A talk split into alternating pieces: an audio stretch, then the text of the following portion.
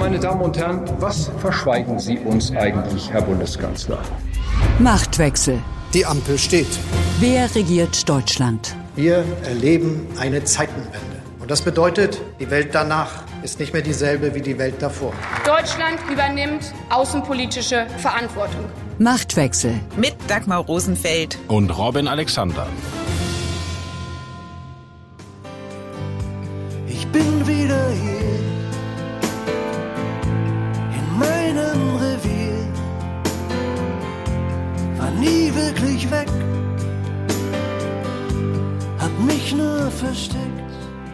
Wer wie Angela Merkel 16 Jahre lang dieses Land regiert hat, ist nicht wirklich weg. Auch dann nicht, wenn er wie die Kanzlerin AD an der Ostsee Macbeth zuhört und zum Weltgeschehen schweigt. Ihr Schweigen hat Angela Merkel nun gebrochen, ist für anderthalb Stunden zurückgekehrt in ihr Revier, das Regierungsviertel, und hat die Bühne gesucht. Wenn auch nicht die politische, sondern die des Berliner Ensembles. Dort, wo Bertolt Brecht einst seine Mutter Courage aufführte, hat die Frau, die Mutti genannt wurde, couragiert ihre politische Hinterlassenschaft geframed. Alles richtig gemacht, auch wenn am Ende das Falsche rausgekommen ist. So lässt sich Merkels Blick auf Merkels Regierungsjahre zusammenfassen. Welche Rolle der Auftritt der Altkanzlerin im Berliner Ensemble für das politische Berlin spielt und was an der Prophezeiung dran ist, wir werden Merkel noch vermissen, darüber sprechen Robin und ich in dieser Folge von Machtwechsel.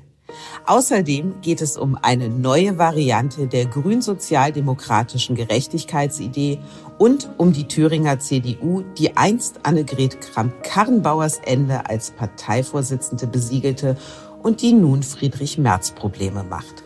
Oder, um es mit Shakespeares Macbeth zu sagen, doppelt plagt euch, mengt und mischt, Kessel brodelt, Feuer zischt. Bin im Rückblick, wenn ich über alles summiere, eigentlich froh, dass ich mir nicht vorwerfen muss, ich habe es zu wenig versucht, ein solches Ereignis, wie es jetzt stattgefunden hat, zu verhindern. So saß im Berliner Ensemble eine Altkanzlerin, die mit sich im Reinen ist. Allerdings würde sie an ihrem außenpolitischen Kurs im Nachhinein auch noch zweifeln, blieben von ihrem politischen Erbe nur noch Trümmer übrig. Was Deutschlands inneren Zustand angeht, so hat spätestens Corona offengelegt, wie digital rückständig das Land ist, wie marode seine Infrastruktur und wie überholt seine Verwaltung nach vier Amtszeiten Merkel ist. Robin, nun auch noch einen außenpolitischen Irrweg einzugestehen, das geht dann wohl doch auf keine Kanzlerhaut. Naja, sie hat ja auch keinen anderen Irrweg eingestanden. Sie hat auch in diesem Gespräch da im Berliner Ensemble wieder auf die Osterruhe verwiesen, für die sie um Entschuldigung gebeten hat. Also das war ja damals dieser nächtliche Corona-Spontan-Lockdown, der dann nicht geklappt hat. Den hat sie sozusagen als Fehler markiert, aber implizit sagt sie, das war es dann auch an Fehlern. Und wie ist es dir gegangen, als du sie da auf der Bühne gesehen hast? War das so ein Flashback, den du da erlebt hast? Ja, ich konnte leider nicht hingehen. Ich hatte mir auch eine Karte besorgt, habe aber leider Corona und sitze zu Hause und musste das im Fernsehen gucken. Aber unser Kollege Peter Huth ist ja für mich hingegangen und hat das wirklich sehr schön aufgeschrieben, diese Mischung aus Hauptstadtpresse und so einem gewissen ostdeutschen Berlin-Mitte angekommen Bürgertum. Also das ist ja sowieso so ein Spezifikum von Merkel, dass sie über diese extreme Feinsteuerung ihrer Kommunikation immer Räume schafft, in denen sie selbst schon das Ereignis ist. Also ich erinnere an diese legendäre Jana Hensel, die Kanzlerin als Frau Interview. Und jetzt ist halt die nächste Phase, die Kanzlerin als Ostdeutsche sozusagen da. Und dadurch wird das immer mit einer Bedeutung aufgeladen. Also schon der Interviewer ist von sich selbst ergriffen, als er auf die Bühne kommt. Der Interviewer ist ein Ostdeutscher. Das Theater ist eine ostdeutsche Institution. Dann trägt er vor, wie er mit Merkel gesprochen hat und feiert sie eigentlich dafür, dass sie ihm nichts erzählt hat. Und also das ist alles eine Geschichte in sich selbst, bevor die Kanzlerin angefangen hat zu sprechen. Und da ist auch vielleicht bei so einem wichtigen Thema wie jetzt der Russlandpolitik, dann ist es ein bisschen schade, weil da hätte es da wirklich eine Menge zu besprechen gegeben. Sie hat ja dann doch über ihre Russlandpolitik auch gesprochen und hat unter anderem Folgendes gesagt. Dass für ihn der Zerfall der Sowjetunion die schlimmste Sache des 20. Jahrhunderts war und ich habe ihm gesagt, weißt du, für mich war das der Glücksumstand meines Lebens. Und so konnte ich eben in die Freiheit und dann auch das machen, was mir Spaß und Freude macht. Das war eine Putin-Exegese von Angela Merkel und sie hat ja dann weiter gesagt, sie habe schon 2007 erkannt, dass Putins wahres Ziel die Zerstörung Europas sei. Und da muss man sich doch schon fragen, wie geht das dann mit Merkels realer Politik zusammen, die ja dazu geführt hat, dass die Abhängigkeit Deutschlands von Putins Öl und Gas immer größer geworden ist. Und sie hat ja auch den Bau von Nord Stream 2 gegen die Interessen Osteuropas durchgesetzt. Also wie geht das eine mit dem anderen zusammen? Ja, das ist genau die Frage, die da hätte beantwortet werden müssen. Und deshalb ist das auch, so nett das war und so sehr ich zum Beispiel den Interviewer, diesen Alexander Osang als Reporter wirklich schätze bis verehre, ist da wirklich ne, ne, richtig was liegen geblieben an Aufklärung. Stellen wir uns mal vor, sie wäre da in einem Format gewesen wie bei BBC Hard Talk, also jemand, der einfach nur nach der Sache fragt. Dann muss man natürlich fragen, okay, wenn Sie verstanden haben, wer Putin ist, wenn Sie seine Absichten durchschaut haben, warum haben Sie denn dann diese Verflechtung der deutschen Energiewirtschaft mit den russischen Staatskonzernen zugelassen? Das ist eine Frage, die auf der Hand liegt. Die konnte man in dem Raum ja fast greifen. Aber immer, wenn es richtig interessant wurde, ist man wieder in Emotion und Identität abgebogen. Wie so häufig im deutschen Journalismus. Du hast Merkel aber lange, lange begleitet. Wie kriegst du das zusammen, was die Kanzlerin da gesagt hat? Also einmal das Putin durchschauen und das kontrastiert mit ihrer wirklichen Politik. Also erstmal, dass sie früh gesagt hat, Putin will Europa zerstören, das stimmt. Also das hat sie auch schon vor Jahren in Hintergründen so gesagt. Das, das stimmt. Also ich nehme ihr das absolut ab, dass sie diesen realistischen Blick auf Putin hatte. Und das ist ja auch nichts Kleines, wenn man bedenkt, dass ihr Vorgänger den ja gar nicht hatte und große Teile ihres Koalitionspartners und Teile ihrer eigenen Partei ja immer noch nicht haben. Also das ist schon mal was. Und dann gibt's ja sozusagen zwei Knackpunkte. Das eine ist, die Invasion der Krim und das Vorrücken in der Ostukraine 2014. Warum wird nicht härter reagiert? Und da hat Merkel das Argument, ohne sie hätte es noch schwächere Sanktionen gegeben. Also es ist ein klassisches Merkel-Argument, das ist eigentlich mehr war nicht drin. Ja. Und das zweite ist, zielt auf, auf diesen Minsk-Prozess. Warum hat man in Minsk diesen Deal gemacht, der so wahnsinnig unvorteilhaft für die Ukraine war? Und da hat Merkel daran erinnert, dass in Debaltseve, das ist ein, Ort in der Ostukraine, damals 6000 ukrainische Soldaten eingeschlossen waren und man Angst hatte, wenn man vom Tisch aufsteht, bringt Putin die um. Und auch das finde ich legitim, daran zu erinnern. Das war so. Also das war ja ein putinsches Erpressungsszenario. Nur, du hast völlig recht. Dann fragt man sich, warum Nord Stream 2? Die Frage ist schon nicht gestellt worden.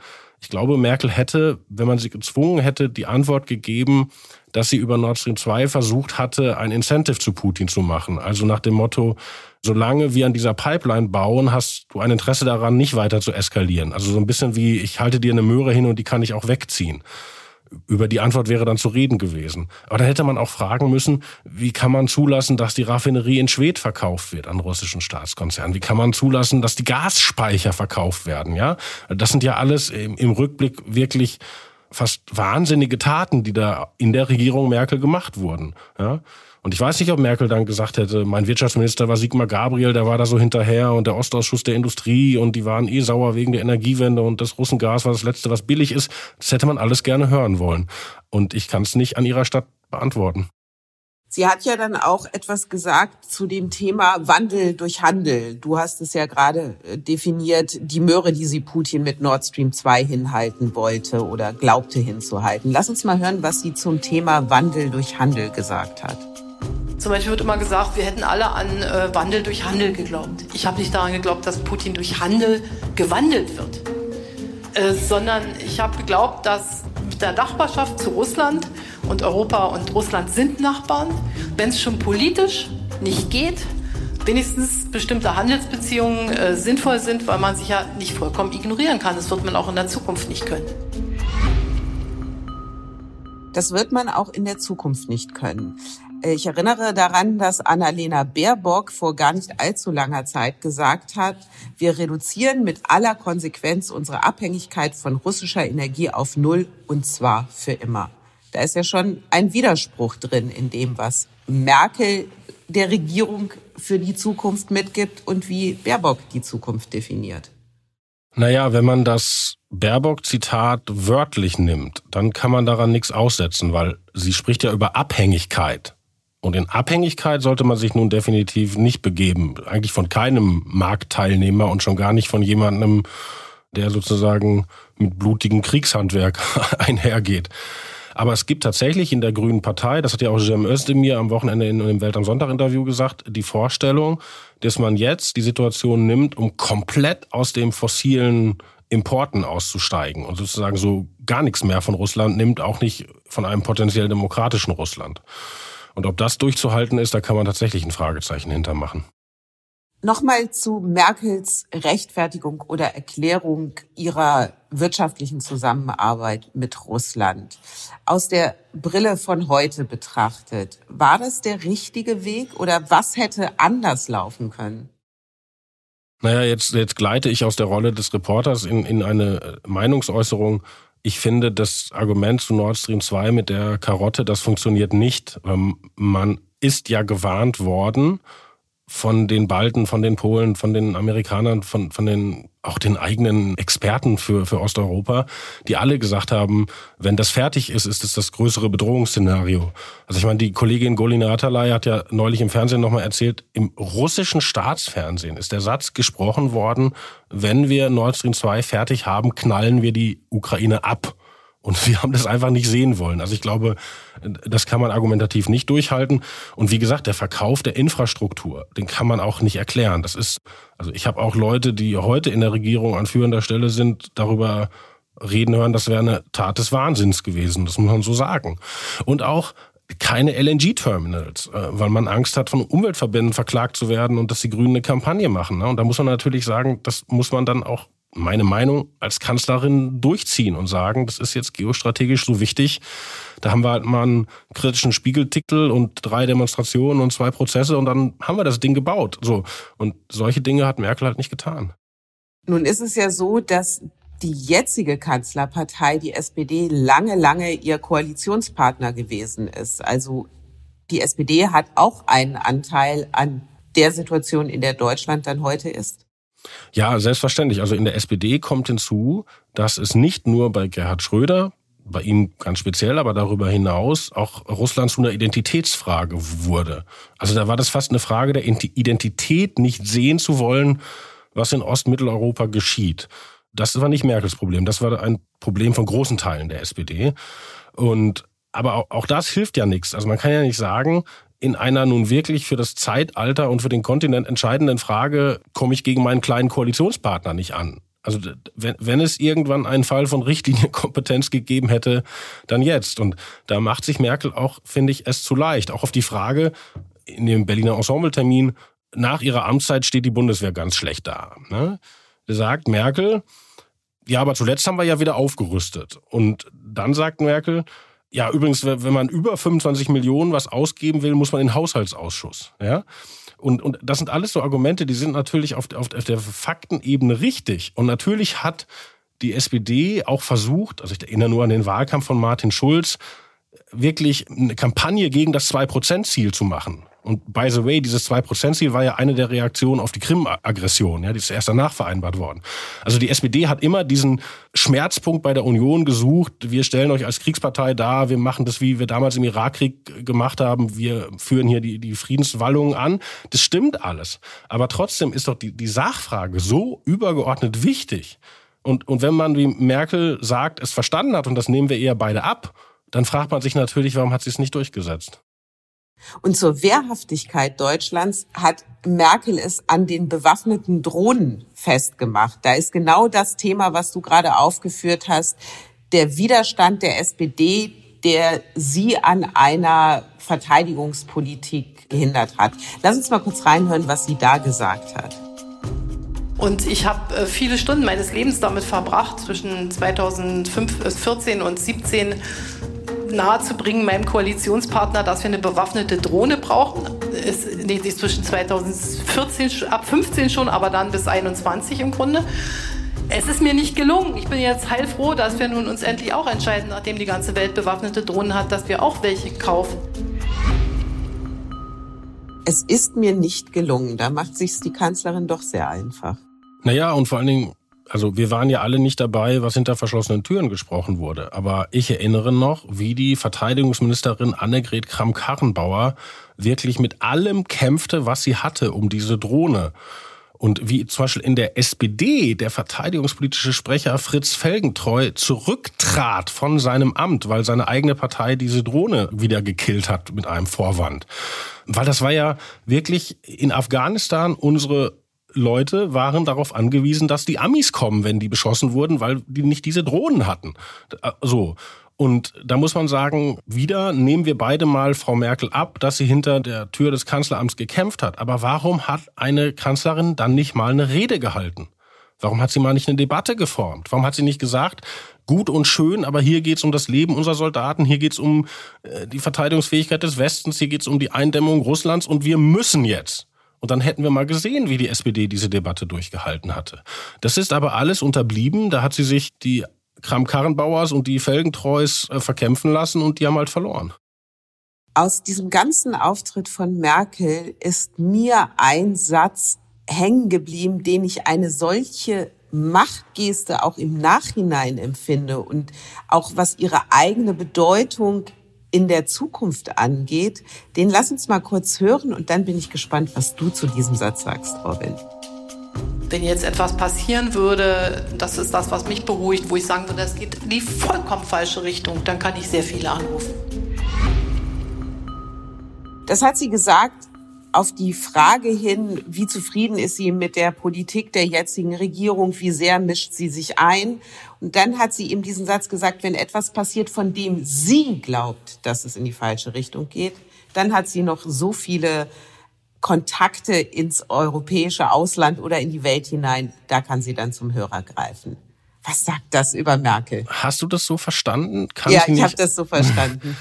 Könnte es nicht auch sein, dass sie einfach gemeint hat, dass sie Scholz anruft? Nee. Wenn sie sagt, ich habe so viele Kontakte, mhm. Da kann ich sehr viele anrufen. Ehrlich gesagt, das da bin ist ich, ja mehr als Scholz. Da, da bist du anderer Auffassung. Nee, ich, vielleicht hast du ja recht, aber ich kann auch, also auch angenommen, dass du das richtig interpretierst, kann ich mich nicht mit dir empören, weil das jemand, der ein hohes politisches Kapital hat an Erfahrungen und Kontakten, das nutzt, um zu sagen, schaut mal, Freunde, ihr seid hier auf einem komplett falschen Weg. Das finde ich nicht skandalös. Im Gegenteil.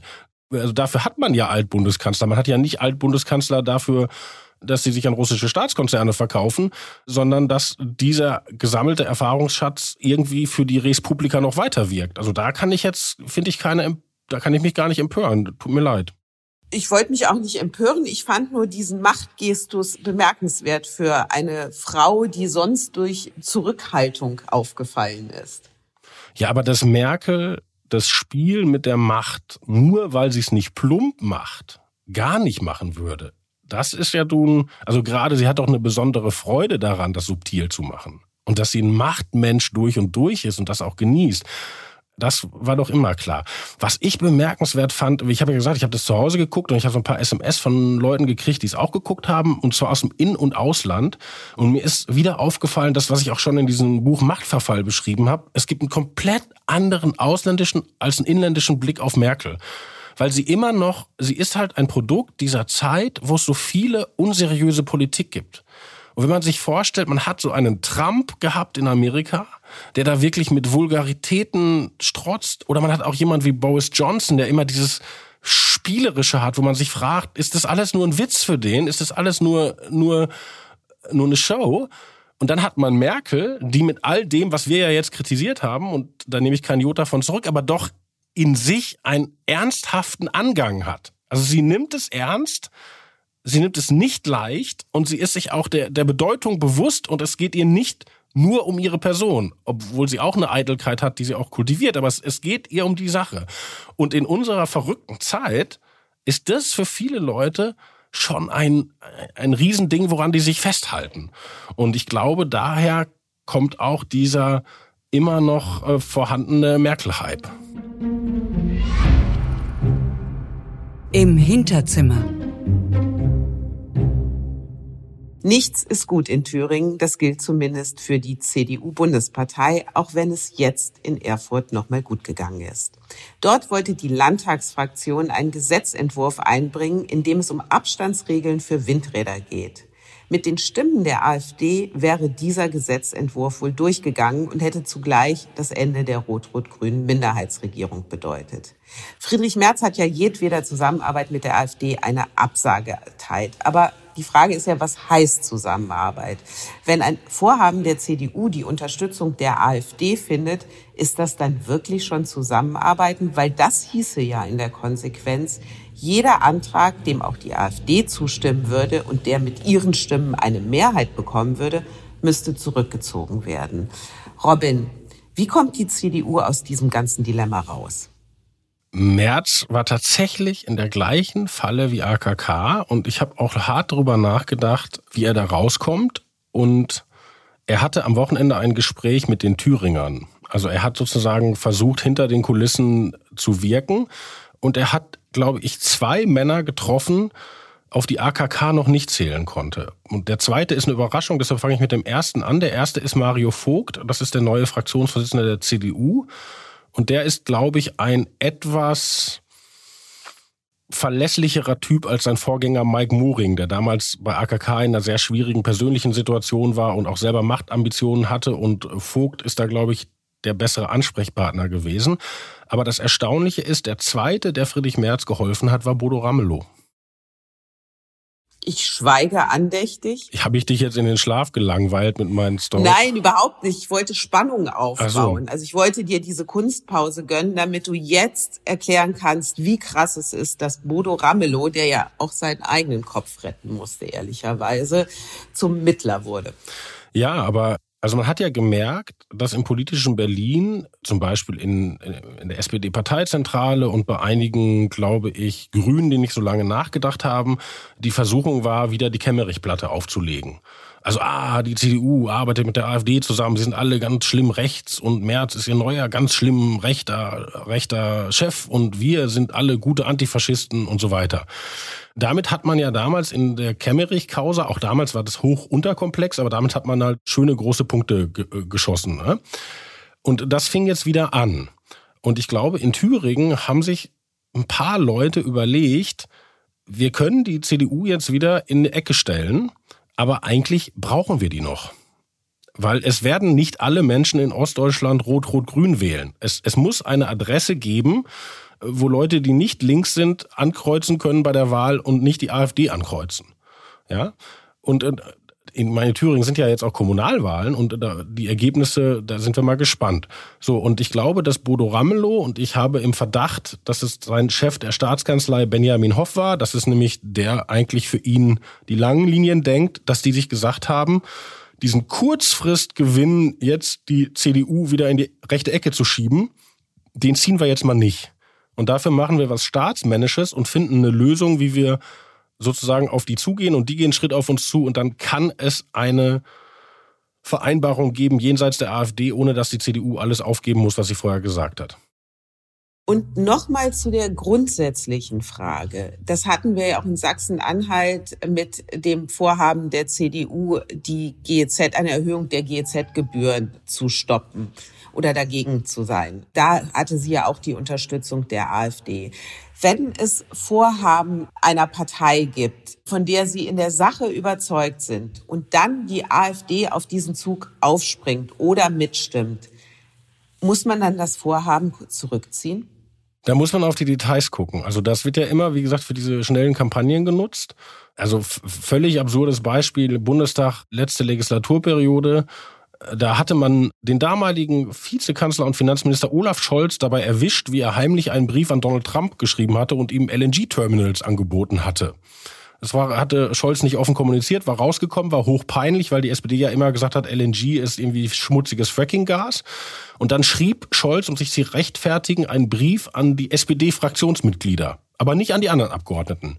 Und das fanden die anderen Abgeordneten so unverschämt, dass sie Scholz herbeizitierten. Und Scholz musste eine Ministerpräsidentenkonferenz verlassen und im Bundestag auftauchen und Auskunft geben. Und diesen Antrag hatten die Grünen sich ausgedacht und die AfD hat zugestimmt und daraufhin hat die SPD gesagt, ah, die Grünen arbeiten mit der AfD zusammen. Und das ist natürlich kompletter Mumpitz. Ja? Also man, man kann nicht jede parlamentarische Tätigkeit davon abhängig machen, ob die AfD dazu ja, nein oder ich enthalte mich sagt. Aber was anderes ist es natürlich, wenn dadurch Mehrheiten entschieden werden.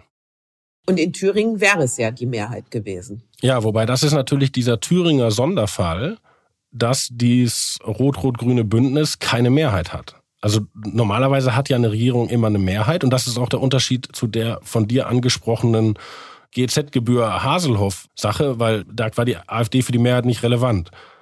Und die in diesem Thüringer Spezialfall, der musste jetzt sozusagen mit viel Fingerspitzengefühl aufgelöst werden und dass die Linkspartei da so eine konstruktive Rolle gespielt hat, konstruktiver übrigens als die Thüringer Grünen, die dagegen schimpfen, aber das ist schon bemerkenswert. Die Erkenntnis der Woche. Meine Sorge ist, dass eine willkürliche Steuererhöhung für eine einzelne Branche dazu führt, dass es am Ende in Deutschland teurer wird. Die Übergewinnsteuer der Grünen, der Sozialdemokraten und einem Teil der Union führt, kann dazu führen, dass wir Knappheiten in Deutschland bekommen.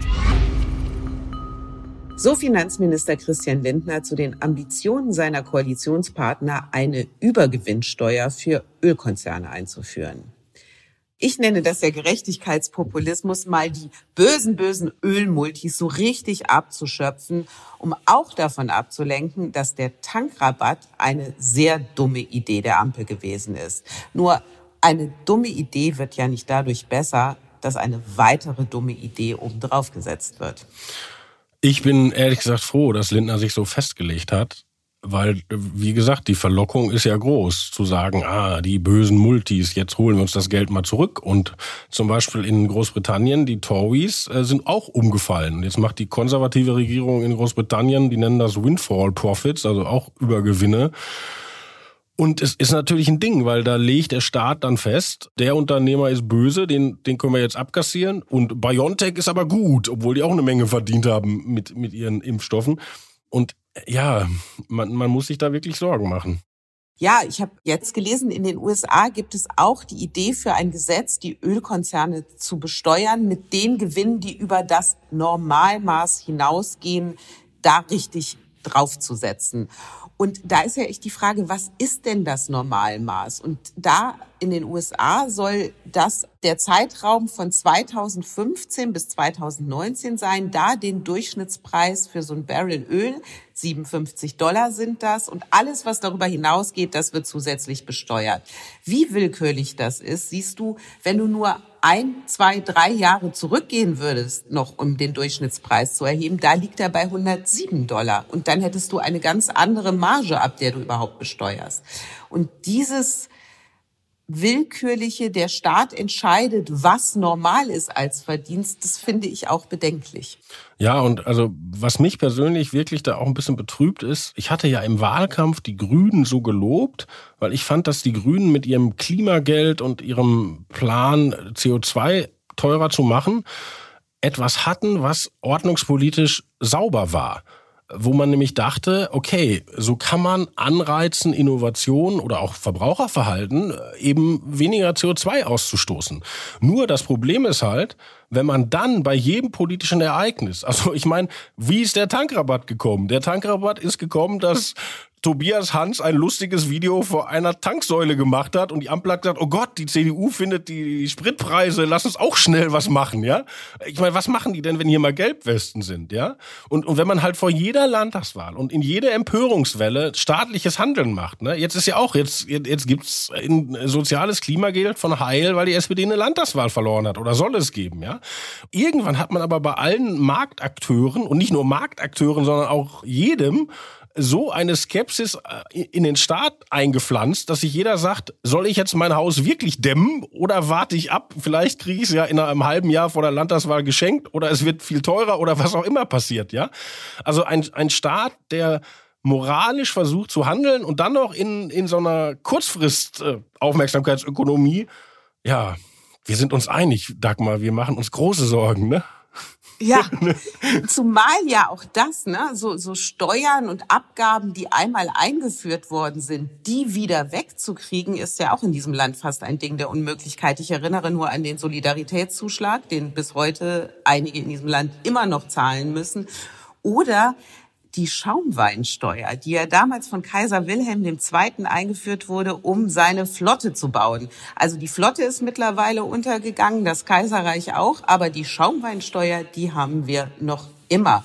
Und jetzt, das wird jetzt eine ganz geniale Überleitung, Robin, wir müssen die Korken knallen lassen, weil das hier ist unsere 50. Folge Machtwechsel und wir zwei, wir haben sowas wie goldene Hochzeit im Podcast-Dasein. Ja, warum hast toll? du mir bitte keine Flasche Kaiser Wilhelm Schaumwein in die Quarantäne geschickt, Dagmar? Ich sitze hier, äh, wahrscheinlich ist auch noch illegal, dass ich hier arbeite. Und was, was habe ich von meiner Chefin bekommen? Ich schicke dir Schaumwein.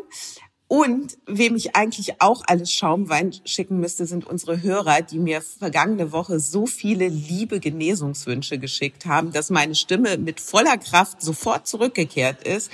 Und Robin, du in deiner Corona-Quarantäne, ich rufe hier mit alle Hörerinnen und Hörer auf, schreiben Sie Robin etwas gegen die Enge in den eigenen vier Räumen, weil die Weite im Kopf, die hat Robin schon. Ist es noch ein Podcast oder schon ein Lazarett? Oder eine große Liebeserklärung. Den nächsten Podcast gibt es in jedem Fall nächste Woche, Mittwoch oder, wenn es wild zugeht, am Donnerstag. Und den können Sie hören auf welt.de und natürlich überall, wo es Podcasts gibt. Und auch in der Quarantäne hat Robin natürlich, zumindest bei mir, das letzte Wort. Auf Wiederhören.